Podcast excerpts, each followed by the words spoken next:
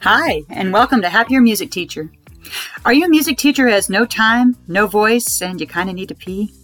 I'm Beth Duhon. I'm a Christian, wife, mother, musician, and former stressed hot mess music teacher.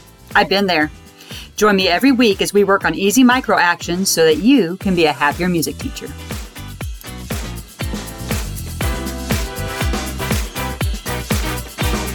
Here is the Crescendo Music Education Podcast episode 87.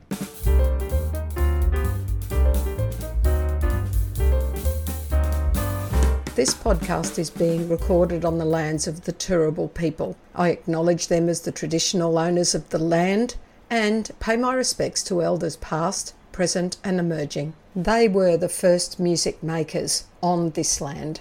Hello, everyone. We're going to continue our series about music teacher well-being. This next one is a big one. It's about vocal fatigue. I think there's very little I need to say before we get into our chat with Beth Duhon. All I really need to do is remind you that our voice is our livelihood. So let's see what Beth has to say about looking after our voice.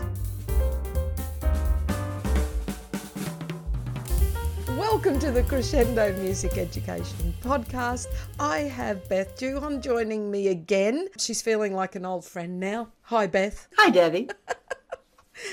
I would like to get a little bit more into some of the ideas in your book, Happier Music Teacher, and how we as music educators could look after ourselves a little better. So well said. I think the next section it's something we have. Oh, look, I, I think I'd almost say every music teacher I know has had at some point some sort of vocal issues. I've been very lucky lately, though sometimes it doesn't sound quite right, but it's fairly tough these days. But certainly, oh, maybe 20 years ago, I found myself at a speech therapist and my hard glottal attacks. And, you know, I had some, not nodules, but they found rough edges, you know, in my vocal folds. And, uh, I mean, I think we've all been there because it's what our job is like, isn't it? Uh, I don't think I shared this with you, Debbie, but this is recent history for me, and I'm still a little tender about it.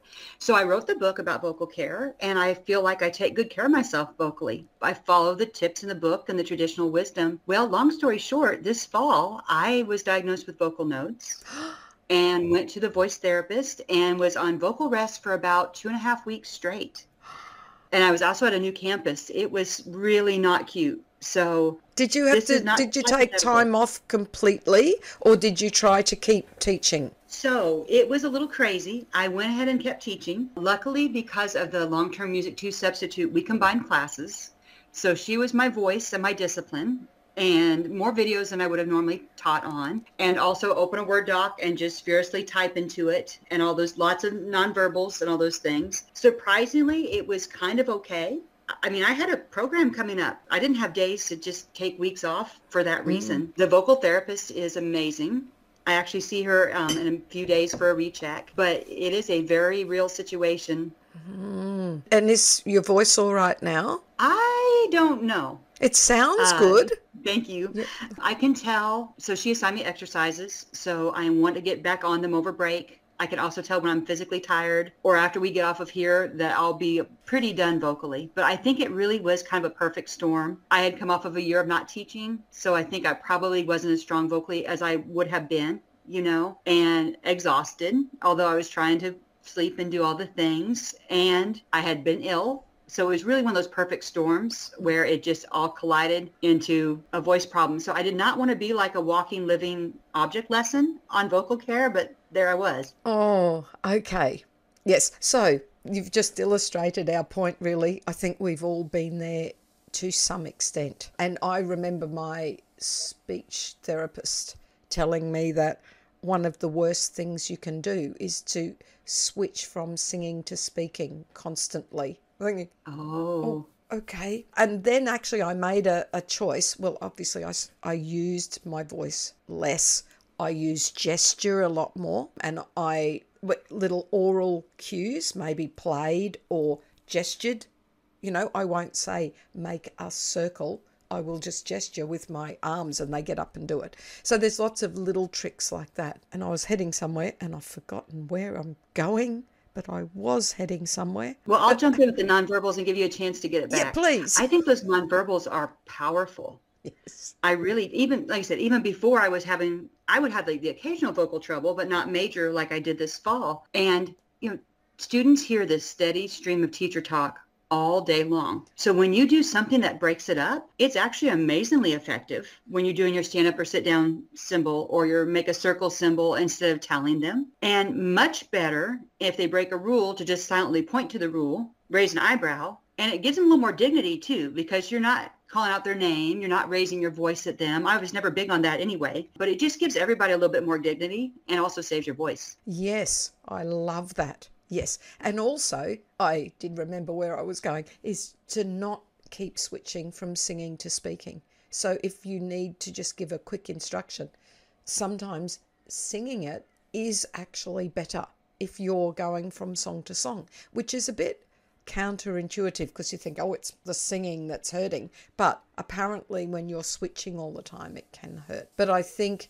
singing less, the other thing that I advise people and I'm sure that you would agree, is to sing for, not with your students. I mean, Absolutely. I am still so guilty because if I'm with my grade twos in a circle, holding hands, playing a game and singing a song, I'm singing it with them because I'm having fun and I'm part of their circle, part of, and I just am so bad at this. I'm telling myself constantly, stop singing. I'm still part, I'm still doing what they're doing, but they're singing without me quite well. They do not need me. Stop singing, Debbie. I tell myself all the time. Obviously, I have to sing to teach them and sing when they're getting to know the game. But once they know it, for goodness sake, stop singing, Debbie.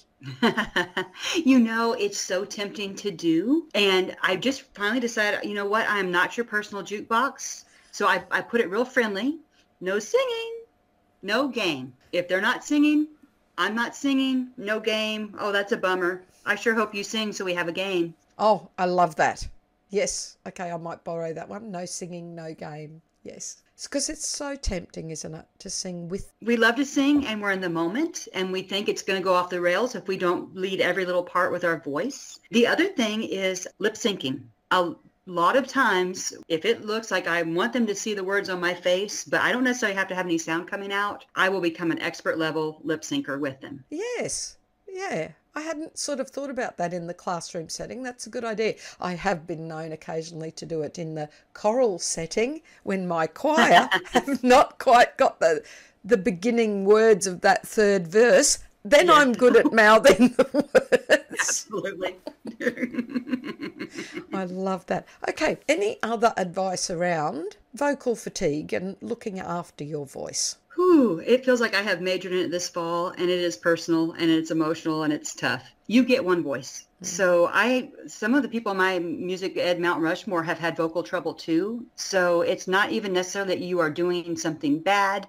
It is just a sheer volume of use that you're doing, but make every effort to take care of it because it's your one voice and you don't get another one. Yeah, I love that. And we've got to remind ourselves of that. Hydration is important too, isn't it? Sure is. Constant sips. I'll just have one right now. Sounds great. It, it really is important to just keep drinking water, isn't it? Yes, ma'am. Beth, thank you again for speaking with us about the importance of your voice and looking after your vocal health. We will talk again soon. Bye. Thank you for joining me for this podcast. Don't forget you'll find the show notes and transcript and all sorts of information on crescendo.com.au. If you've enjoyed the podcast or found it valuable, you might like to rate it on your podcast player and leave a review. I'd really appreciate it if you did. All I can be is the best version of me. All you can do is be the best you. Until next time, bye. As we know, laughter relieves stress. Don't lose sight of the funny side of life. Yesterday, I accidentally swallowed some food colouring. The doctor says I'm okay, but I feel like I've died a little inside.